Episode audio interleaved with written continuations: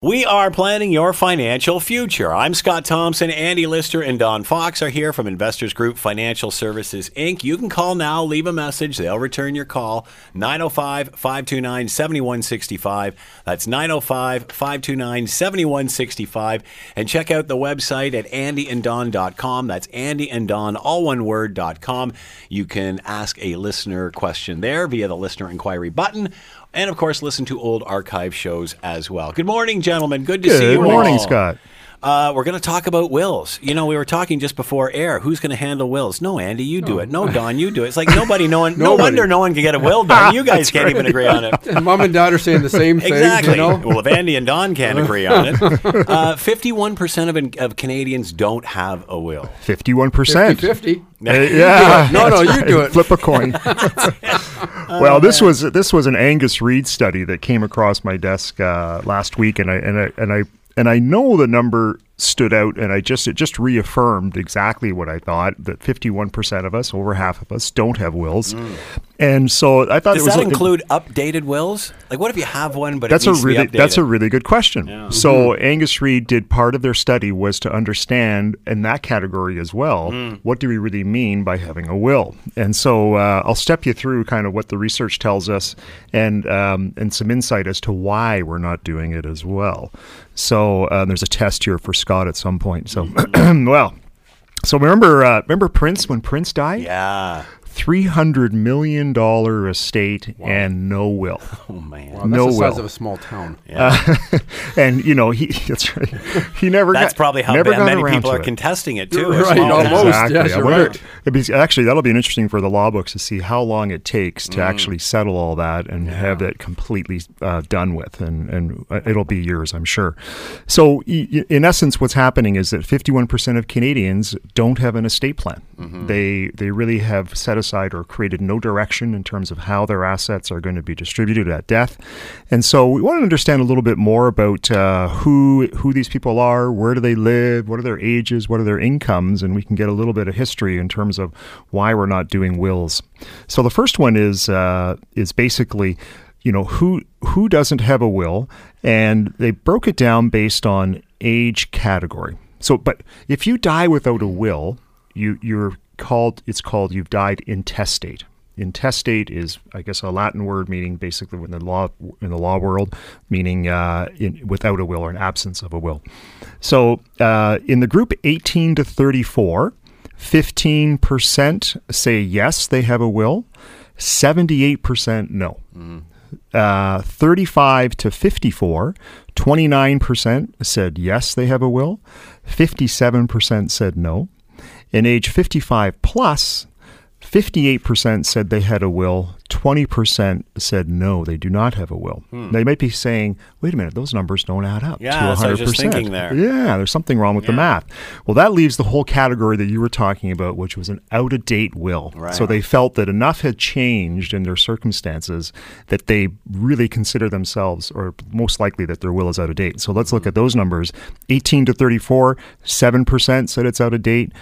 35 to 54, 14% out of date, and 55 plus, 22% out of date. So basically, the 55 plus group, 58% have a will, but 40 to 42% either it's they don't have a will or it's out of date Yeah. and probably not reflecting what their true needs are. So in, in essence, I think that the, the concern is the out of date one is probably more problematic in many ways because now there's something happening perhaps in that will that was unintended. Right. I was just about to ask you, what would be worse, having one that isn't updated or not one at all? I mean, know. If, if your family scenario has changed as far as marriage, what have you, the out of date will could be just as bad. Mm-hmm. Yeah, Especially be- the new and spouse wouldn't agree. Would totally agree with you there. that's Yeah. right. Or your, or your children. You're right. There's your that children. 50 50 thing again. Your children are in, in, inevitably children often will look at this after the fact Yeah. and look and think, "Oh, I can't believe mom or dad didn't get that updated." You know, and we all ask that questions. But then if you ask them themselves, probably half of them haven't even bothered to do it as well. Fifty-one percent. So, exactly. So, um, looking at income, so breaking it down based on how much income you make. If you make less than 50K, 46% said uh, no, they do not have a will. 44% yes. If you make between 50 and 100,000, 49, 51. So ben, again, the numbers are pretty close.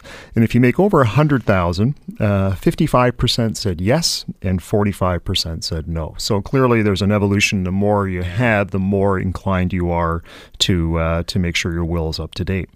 So what about gender? Does it break down any difference between men and women? Oh, now this will get ugly. I'm going to live I'm not. forever. I'm not going to ask you to. I'm not going to ask you to pick a side here, but I am. um, I'm going to guess. I um, Males are the biggest procrastinators. What do you think, Scott? I don't know. I um, I'm gonna say, uh, you know, this is a this is a crapshoot. I'll, I'll, you said female. I I'll said say, male. No, I said said male. Oh, said male. Okay, I'll say female then. so Scott is correct. Yeah. Scott is correct.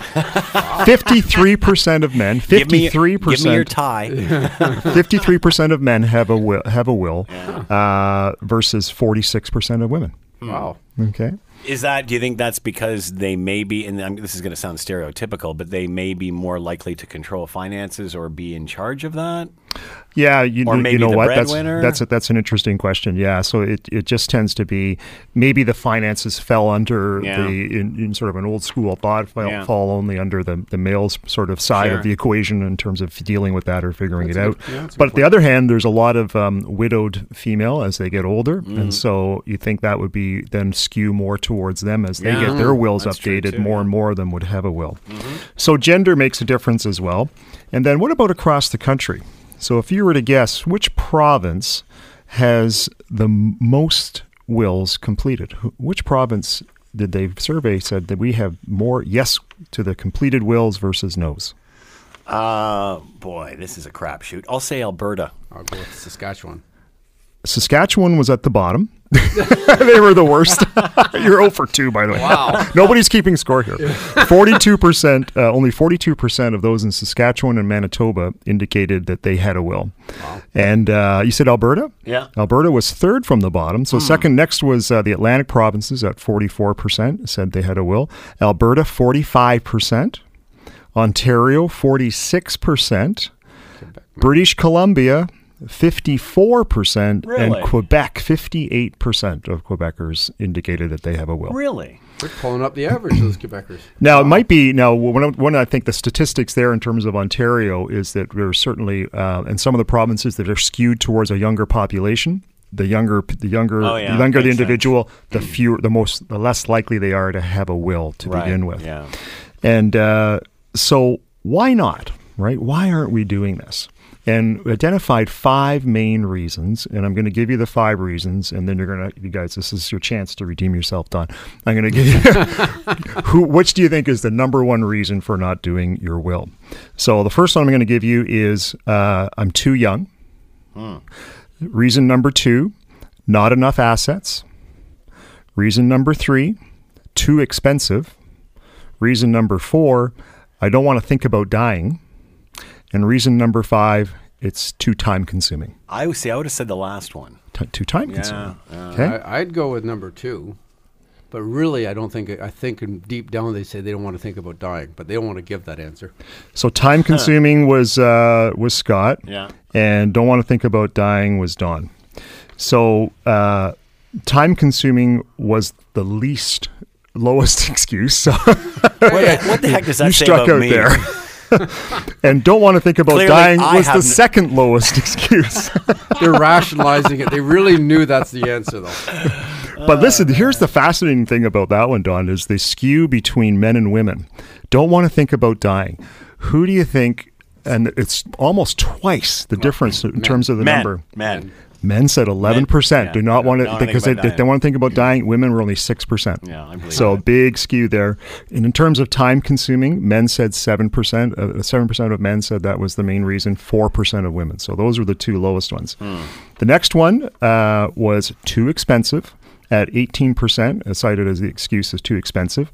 This is skewed the other way. Men said 12% of that was their reason. Women said 23%. Almost twice as many women identified it's too expensive as hmm. the reason not to do it. And then we get into the last two, and the the runner up is not enough assets, followed by the number one reason too young.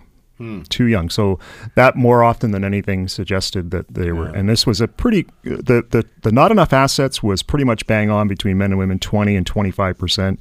And then too young, thirty percent of men felt they were too young. Twenty percent of women And- felt they were too young as well. And they okay, too, too young. They could be seventy. They still think they're too young. Okay, it comes Still down to thinking they don't want to think about dying. Plus, people probably just don't think it's a priority. Yeah, you know, true. I mean, it's you know, oh yeah, that's something I got to do, but it's like eighth or ninth on the list as opposed to the top five. And and I think the only other one that I've noticed too is as people actually they might make the initial steps and then suddenly they get stalled because they need to find they need to identify who's going to be a guardian for the children. They need to identify who's going to uh, be an executor or uh their, their trustees, who's going to be their power of attorney. So all of a sudden they have an argument over well, should it be my sister, your brother, my you know your aunt, your uncle, and and and oftentimes people get stuck in terms of who it's going to be. Can't you just write it down on a napkin? Remember they used to say if you just write it down, it A would. holograph will. yeah. That's what it's called. Is that what it is? a handwritten Seriously? will is a holograph will, and uh, and if it's signed and in your handwriting, there is legitimacy to that for sure. Right. Hmm. So with 49, sorry, only 49% of us having a will, 51% of us not having a will, what happens in Ontario if you die without a will? So if you die intestate, the province of Ontario has, under Section 45 and 46 of the Ontario's Succession Law Reform Act, and Section 1 of its regulations indicates that if you're a surviving spouse, so in this example, it's a married couple, and let's say they have three children, okay? So one spouse dies, and the value of their estate is a million dollars for round figures. So the spouse dies, one spouse dies without uh, a will. And so the surviving spouse, under the rules of the Ontario Succession Law Reform Act, would receive the first two hundred thousand dollars from the estate. Oh yeah, this gets weird. Doesn't So it? now a hundred. So out of, out of the million, two hundred grand to the spouse. That leaves eight hundred thousand. So with the three children, uh, she would get or he would get one third of the remainder. Mm-hmm. So of the eight hundred thousand, that's two hundred and sixty-six mm-hmm. meaning that your surviving spouse gets four hundred and sixty-six thousand of the estate. Hundred and thirty-four thousand would be divided equally between the three children. One hundred and seventy-eight. Why doesn't it just go to your spouse?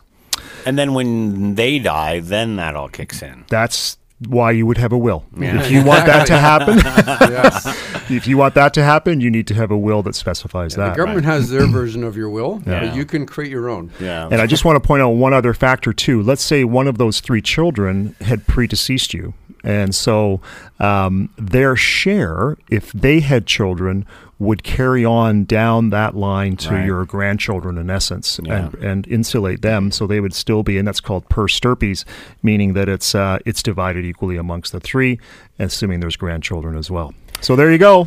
Get a will, folks. We are planning your financial future. I'm Scott Thompson. Andy Lister and Don Fox are here from Investors Group Financial Services Inc. 905 645, sorry, 905 549. I'm giving you my phone number.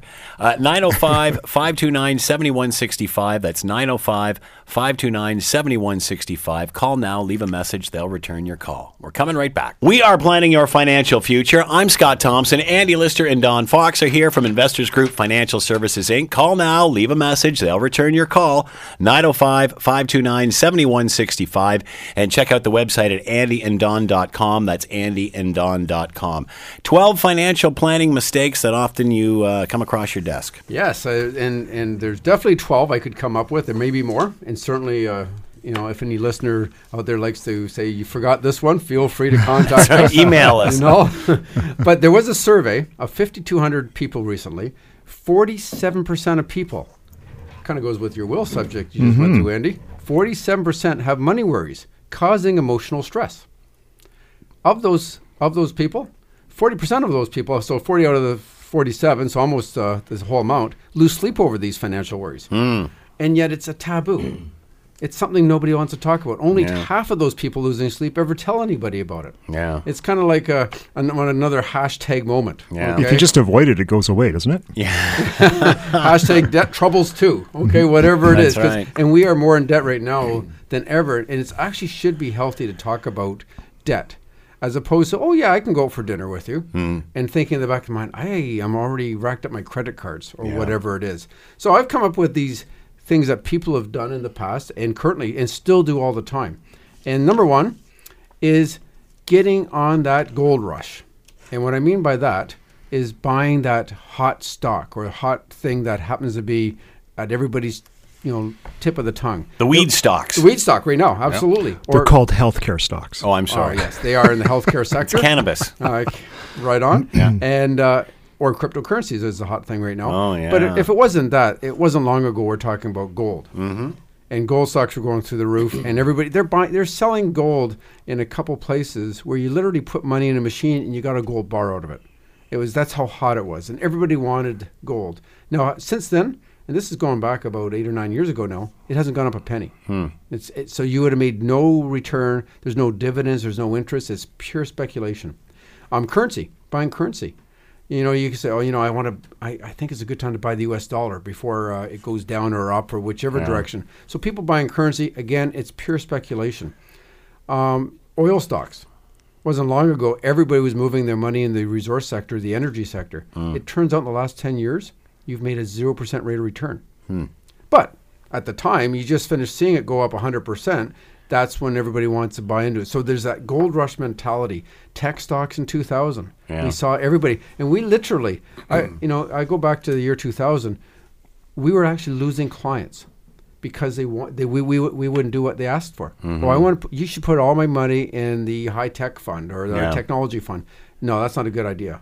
Um, and we might say, okay, we'll put five percent there. Yeah. No, I want thirty. I'm not doing it, and they would lose their lose them as clients, but then they also lost their money. Yeah. So the whole point is eh, smart, diversified investing. Again, we can't talk about this enough. Asset allocation, it's boring. And if you do want to have a couple flyers, you know, have a, a certain percentage of your portfolio that you could afford to lose. Yeah. But don't bank on it to make your fortune. And those bit, um, those cryptocurrency millionaires right now that you're hearing about, um, hey, it's great. It's a, it's a huge win. Most of them, I would have sold at 20 grand. Oh, there's no, yeah, absolutely. Now it's ten or whatever it is now. It's around that, but yeah, it, it's absolutely. Um, you're betting on what it's worth at any given day. Mm-hmm. Number two, buying a new car or a new truck when you don't have to, and, and we can rationalize this to death. Mm-hmm. We can absolutely say we need that new vehicle. I can help you with that if you need it. There's so many reasons, and I know uh, Andy, you you got your your dad's vehicle or something. Yes, yeah, And, you're driving that recently, and still driving like a dream. it drives. It just floats along like The a big couch. family truckster. Floats like a couch.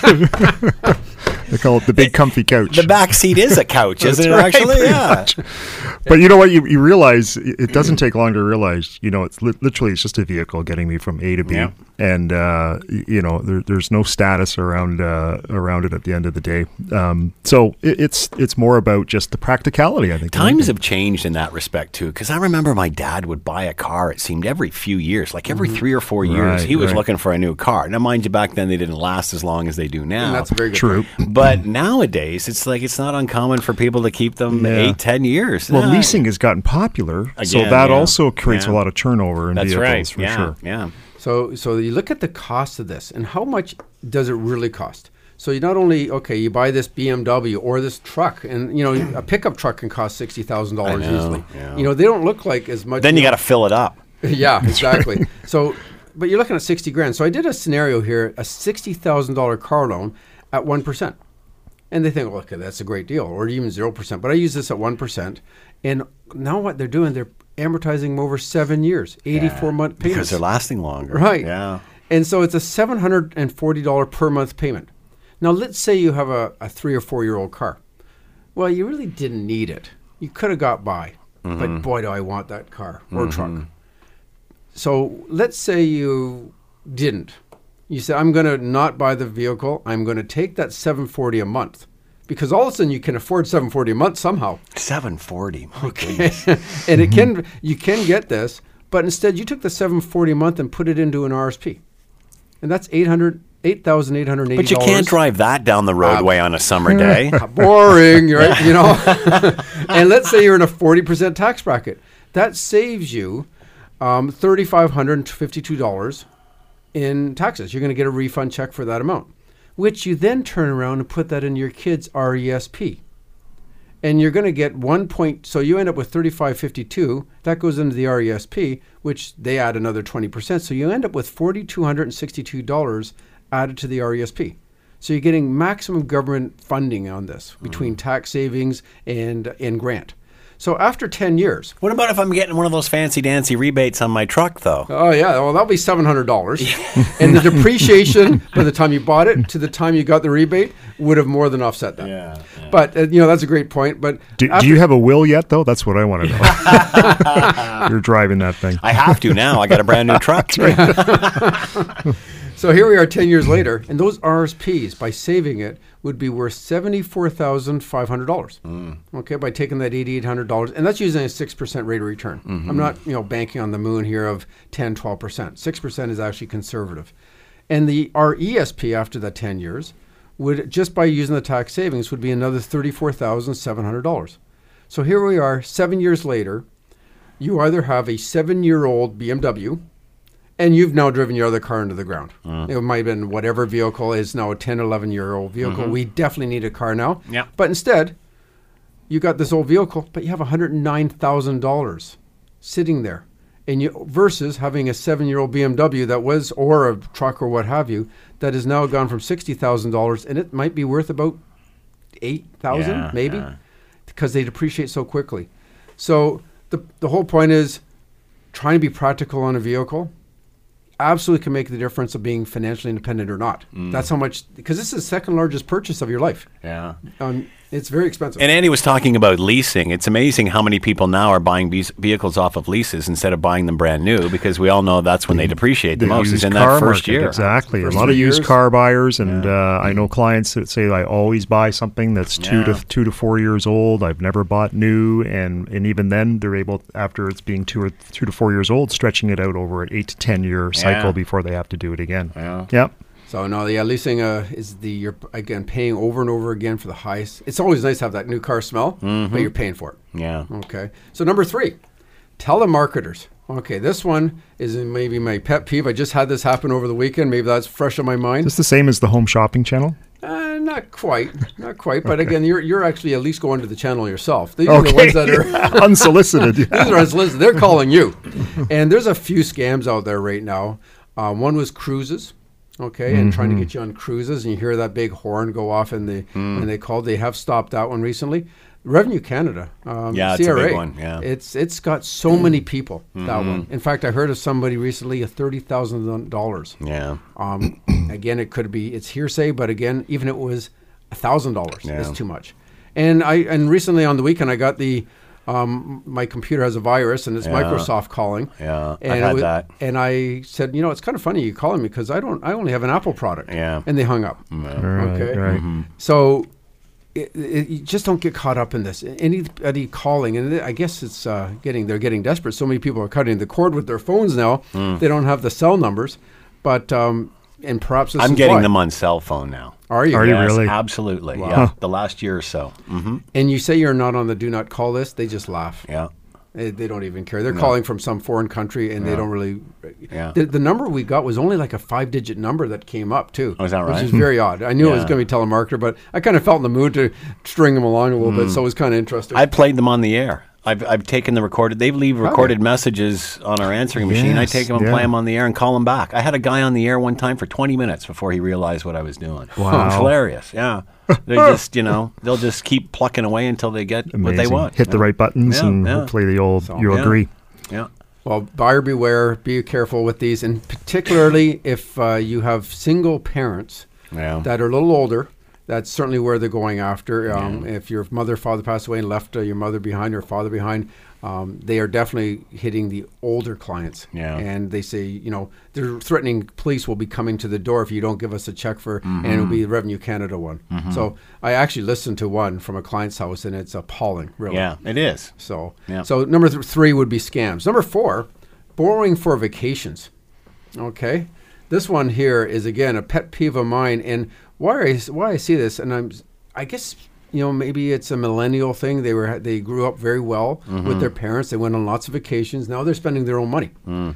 and they're starting to get into debt because they now have a house, perhaps, or uh, you know, there's just a lots of a new vehicle, and they got some loans, student loans still, mm-hmm. and even worse, they have credit cards, and yet they'll still go on a vacation. We need this, and even if you had the money in your bank account, it's still borrowing. Yeah. Because you didn't pay off your credit card. Mm. That money could have gone Oh, against that your hurts, credit card. Don. Man, And so there's even though- always someone to pay. True enough.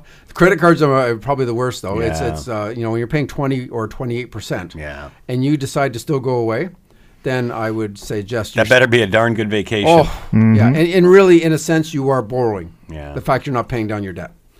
Um, becoming house poor, number 5 Mm-hmm. Buying way too much house, and then realizing you start going into debt because of it. Mm-hmm. You never sat down with a financial planner before you bought the house Mm-hmm. and worked out the payments. And talking about emotional buy, um, cars are an emotional buy, but houses Oh, yeah. Mm. you know, are more so. And we can always rationalize that. Okay, um, you know, we It's need good this. debt. It's a good debt. It will go up in value, but you know, you don't have to buy brand new. Mm-hmm. You know, I look at uh, you know our, the houses I bought along the way. Um, I rented out part of it, the first one. Mm-hmm. The next one was an older house I had on my own, and the next one was an older house that I renovated. And it's only because I, you know, you bought within your within your means. Yeah. And sure enough, I would have loved to buy the brand new one, mm-hmm. but it didn't make financial sense at the time. Okay, and so you're looking again, the millennials buying brand new condos, looking at 500 bucks a square foot. That's what they're going for. So a thousand square feet for five hundred thousand dollars.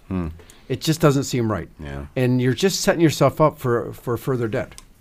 Uh, number six, lending or giving money to your kids or parents.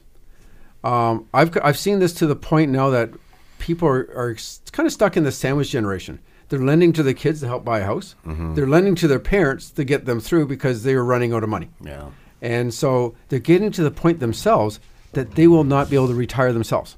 They're they're giving so much it hurts. And in fact, I have one client that is given they've sold their house to move an apartment. They're financially independent. That was 5 years ago, but they've had to give so much money to their kids over the years because they got in financial hardship Right. that they had to bail them out. Well, I guess the point is do you have to bail them out or do you let them sink and just go bankrupt? Tough love. Yeah. And if mm-hmm. it's going to mean you're going to drag them down, what if you didn't have the money? Yeah. What if you absolutely gave them every penny you had and you now no longer have money? Then where are they going to go? What happens when your money runs out? That's what I'm getting at. Yeah. Yeah. So so again, this here is uh, extremely important. You may be able to help them once, but the second time you just can't do it. Um, not thinking longevity. Not thinking you're going to live long. I, you know, it's uh, we have the actuarial ta- tables that say how long you're going to live. I would suggest most people don't think they're going to get near there. My parents are always saying that. I can't live that long. I won't And- tell you what our response is, but so they'll spend more now. They'll spend way too much now, and they'll run out. And the other one that I, is is kind of the Canada pension plan. I want to grab it at sixty versus sixty-five or even seventy, and that is a calculation of. It makes a big difference. It could mean the difference from six hundred fifty bucks to eleven hundred bucks a mm-hmm. month, and that's a index pension for life. And certainly, I would suggest most people are living past the age of seventy-four. yeah. But I still have this question all the time when should I take out the CPP? And they're thinking they should get it out early. And I'm usually one saying, well, you should live past 74. Mm-hmm. And there's no guarantees. But what if you did? And it's almost insurance of longevity by Yeah. taking it at 65. Mm-hmm. Um, number eight, being too safe and or being too aggressive. And it seems to be both brains working here. I got a lot of uh, clients that came from a kind of a place where GICs or bank accounts or Canada Savings Bonds were the way they built up net worth. Yeah. Well, when they're paying less than 2% and you're not keeping up with inflation, which they never have, you will run out of money. Or you have to have such a big pile of it that you will slowly run out of it anyway. You just hopefully you'll die before you run out. So you need to have a proper plan, an investment plan that is, to invest properly. Now going to the other side, I'm seeing people I got to get more aggressive. You know, um, I'm Make near up for lost time. Exactly, exactly. I haven't. I gotta have. I got. I didn't do well before, and I got five years. I'm gonna go all in. It's like it's like a poker game. Yeah, really. Okay. well, don't do that either. Um, both are wrong. So, um, not taking advantage, number nine, not taking advantage of the work plan. And this one here is one of my, my, my biggest ones that Yeah. I kind of pet peeves uh, that it would affect you the most. And I, I want to go through all the numbers of what it could cost you, but I'm going to save that one for after our break here. All right, we are planning your financial future. I'm Scott Thompson. Andy Lister and Don Fox are here from Investors Group Financial Services Inc. Call now, leave a message. They'll return your call at 905 529 7165. That's 905 529 7165. And check out the website andyanddon.com. That's Andy and Don, all one word, dot com. There you can ask a question via the listener inquiry button. You can also listen to old archive shows that you may have missed. We are planning your financial future. We're coming right back. I'm Scott Thompson. Andy Lister and Don Fox are here from Investors Group Financial Services Inc. Check the website out at andyanddon.com. As well, you can give them a call and leave a message now. They will return your call at 905 529 7165, talking about 12 common financial planning mistakes. Yeah, we got through the first date, and mm-hmm. here we are on number nine. And number nine is not taking advantage of that work plan.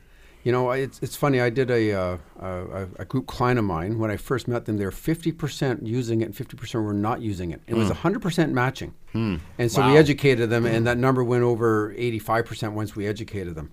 But still, fifteen percent weren't doing it. I remember sitting around, I think it was a Christmas party or something, with a pile of people, and everyone was talking about what the stocks were worth of their company. and, you know, blah, blah, blah, blah. and, you know, someone asked me, and it's like, I don't know. I sell them as soon as they come in. Yeah.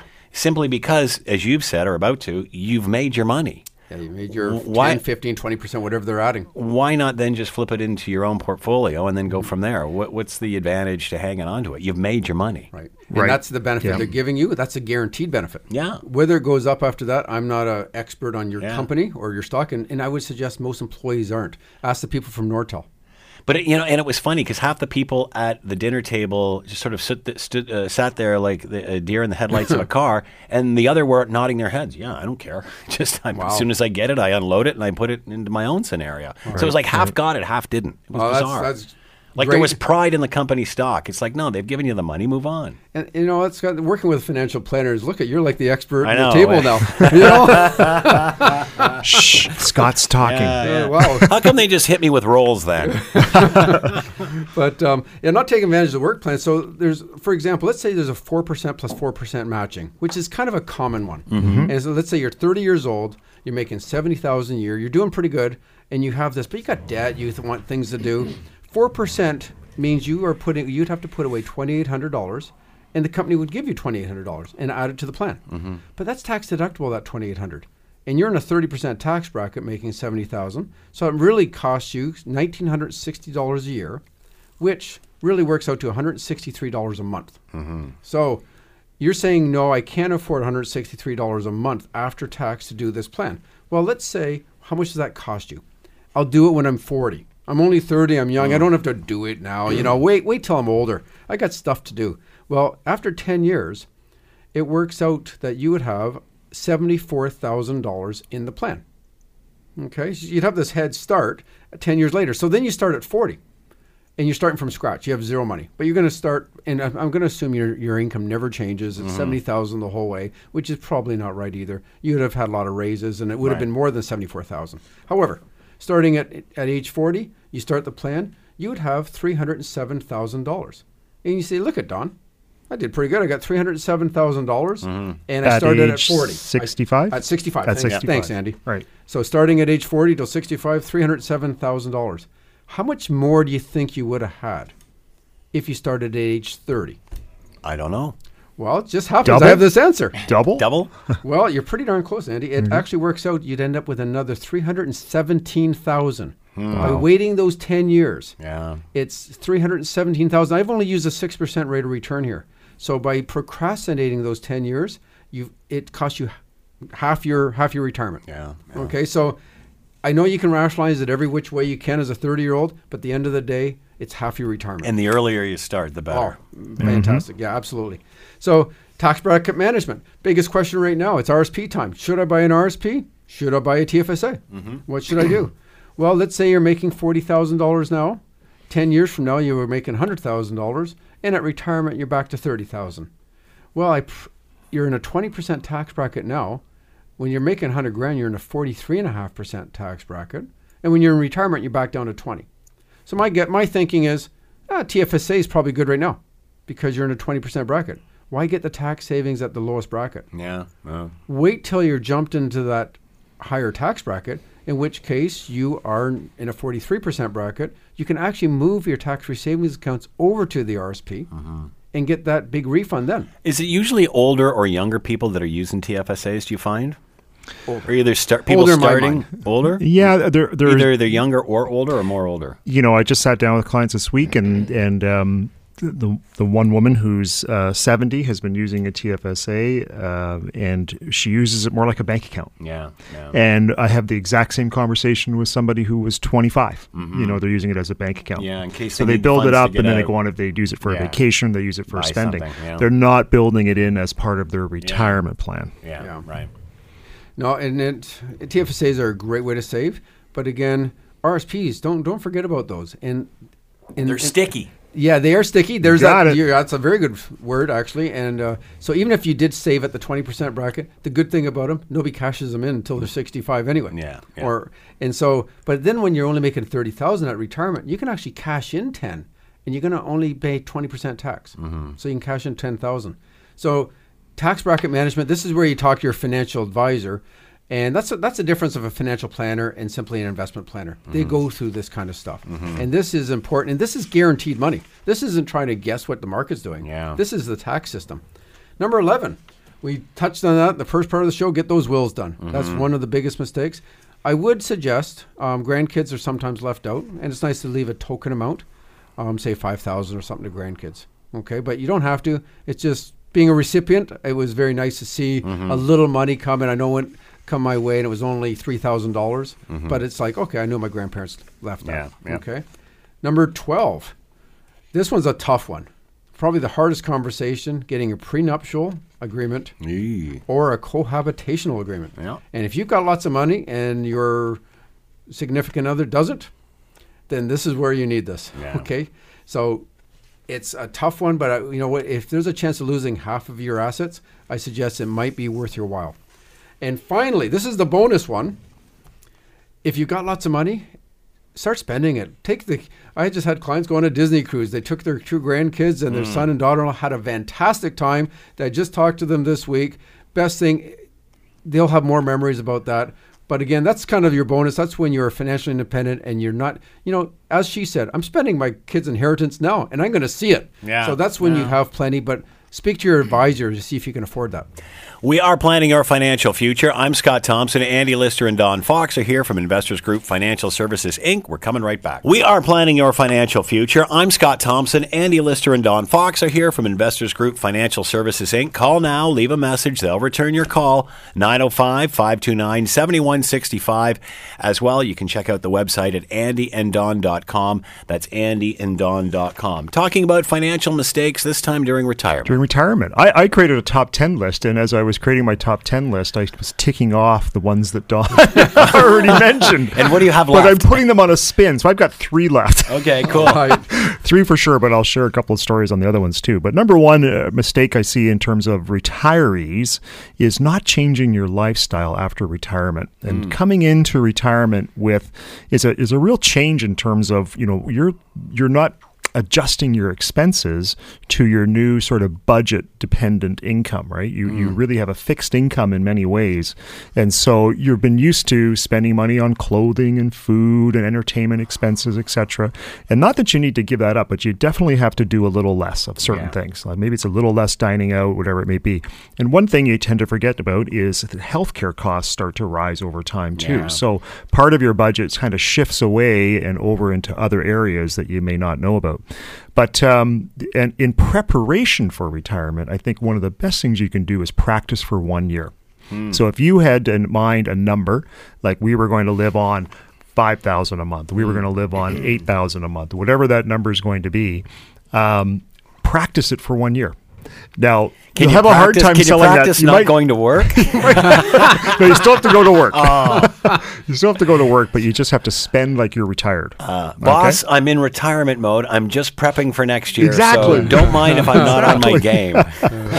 game. Number two is um, perhaps moving to or failing to move to conservative investments, and and this could be this can go both ways. And Don talked about that one, so I'm going to skip that one. But one of the key things in retirement is something we call sequence of returns. Mm-hmm. And if the moment you retire, and let's say you turn the switch February 1st, and you're now retired, and suddenly the market begins to fall Yeah. and you're taking money out, how is that going to impact your retirement going forward? So, sequence of returns is critical.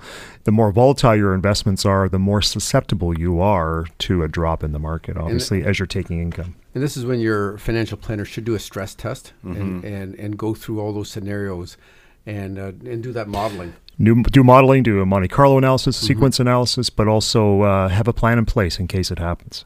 Uh, number three was applying for CPP too early, and uh, we talked about that one. Uh, number four is spending too much too soon, and we talked a little bit about that one. But there's certainly temptation to spend large amounts or chunks of money from the nest egg at the beginning. Uh, I call it the go-go years when you want to do everything, and so uh, it's hard to sort of rein that in a little bit. Um, failure to be aware of frauds and scams. And I know Don talked about it too. And I remember specifically a client of mine who was in her 80s, got a phone call, and the scam was that her nephew, and it's amazing how much information they can get. Yeah. Uh, her nephew had been in an accident in Germany, and she knew that, that he was actually out of the country. Wow. And that uh, in order for the doctor to uh, carry on with the procedures and the tests, they needed uh, a bank draft of, of I think it was uh, $2,200 or something like that. And, and then that was going to be converted to euros. Well, then another couple of days later, they called again and saying, yes, the test came back, but we're, they're, they're, uh, we now have to do another procedure, and it's going to be another. At the end of it all, it was about six thousand dollars before she finally uh, made the calls she needed to make to find out that it was a scam. Wow. Cashing out pensions, number six, and. And many times there are scenarios where somebody is given the opportunity to take the commuted value of their pension in a defined benefit pension plan, and um, and in some cases it can be worked, but it's uh, it, it it can be a big mistake in terms of understanding the the future cash flow, etc. And you have to really go to a professional to understand the ins and outs of cashing out your pension. Number seven is not being effective tax wise during retirement. We talked, Don talked a little bit about that too, but I, I always think about our T series, which is a mutual fund version that allows people to receive a tax free income. But being vigilant on your taxes year after year is so critical. Number eight was supporting adult working children, and Don talked about mm. that. You know, really having to avoid giving those large monetary gifts or loans. Um, you know, I get the calls on a regular basis. You know, I'm going to loan some money to one of my children. What do you think? And how would I do that? And so, you know, it's a it's a it's a touchy conversation Yeah. because there's emotions and and hearts involved in all of this as well. Number nine is being house rich and cash poor. And um, as Don said, you know, too many times we're we've got a lot more house than we need, and and just based on sheer size, everything costs more. Yeah. Your property taxes are higher. Your maintenance, Maintenance, costs yeah. are higher. Your your heating and electrical, your insurance, everything is higher. You can really help cut down and, and maintain a better retirement by going into by downsizing and taking some of that cash and and using that to create a predictable income uh, by going through the downsizing process. And number 10 is not staying active socially and physically. And I think just recently I was um, reading a study about all the issues about longevity. And the number one, the number one predictor of living longer and a better life is your social connections and being physical. So, in, and sorry, specifically social connections. If you are not engaged and, and talking with people or meeting with people on an ongoing basis, it really does create a prediction that you're going to die much sooner, and that's Right. that's key. Does it have to be your spouse? I No, think that's never mind. no, but that's Never true. mind. It is, but Did your spouse that- is part did of it. Did I say that out loud? Well, married people do live longer. Yeah, Yeah. yeah, and, that's true. and that's, yeah. that's got to be part of it. Is that you have somebody to talk Company, to, and, yeah. and even with uh, cats and dogs, They're even showing how that helps too. That's right. So just time. having company, we're definitely not made to be alone. And so, so this sort of comes back to the other thought too: is maybe should you be working? So Yeah. you've retired, Yeah. but maybe there's something you should be doing on a part-time basis, just to get out and interact socially, see people, or maybe get involved, obviously, from a volunteer perspective. Mm. Yeah, We have been planning your financial future. I'm Scott Thompson. Andy Lister and Don Fox have been here from Investors Group Financial Services, Inc. You can call now, leave a message. They'll return your call at 905 529 7165. That's 905 529 7165. And take a peek at the website, andyanddon.com. That's andyanddon, uh, andyanddon.com. One more time, andyanddon.com. Thank you, gentlemen. Have a great Awesome. week. thanks, Scott.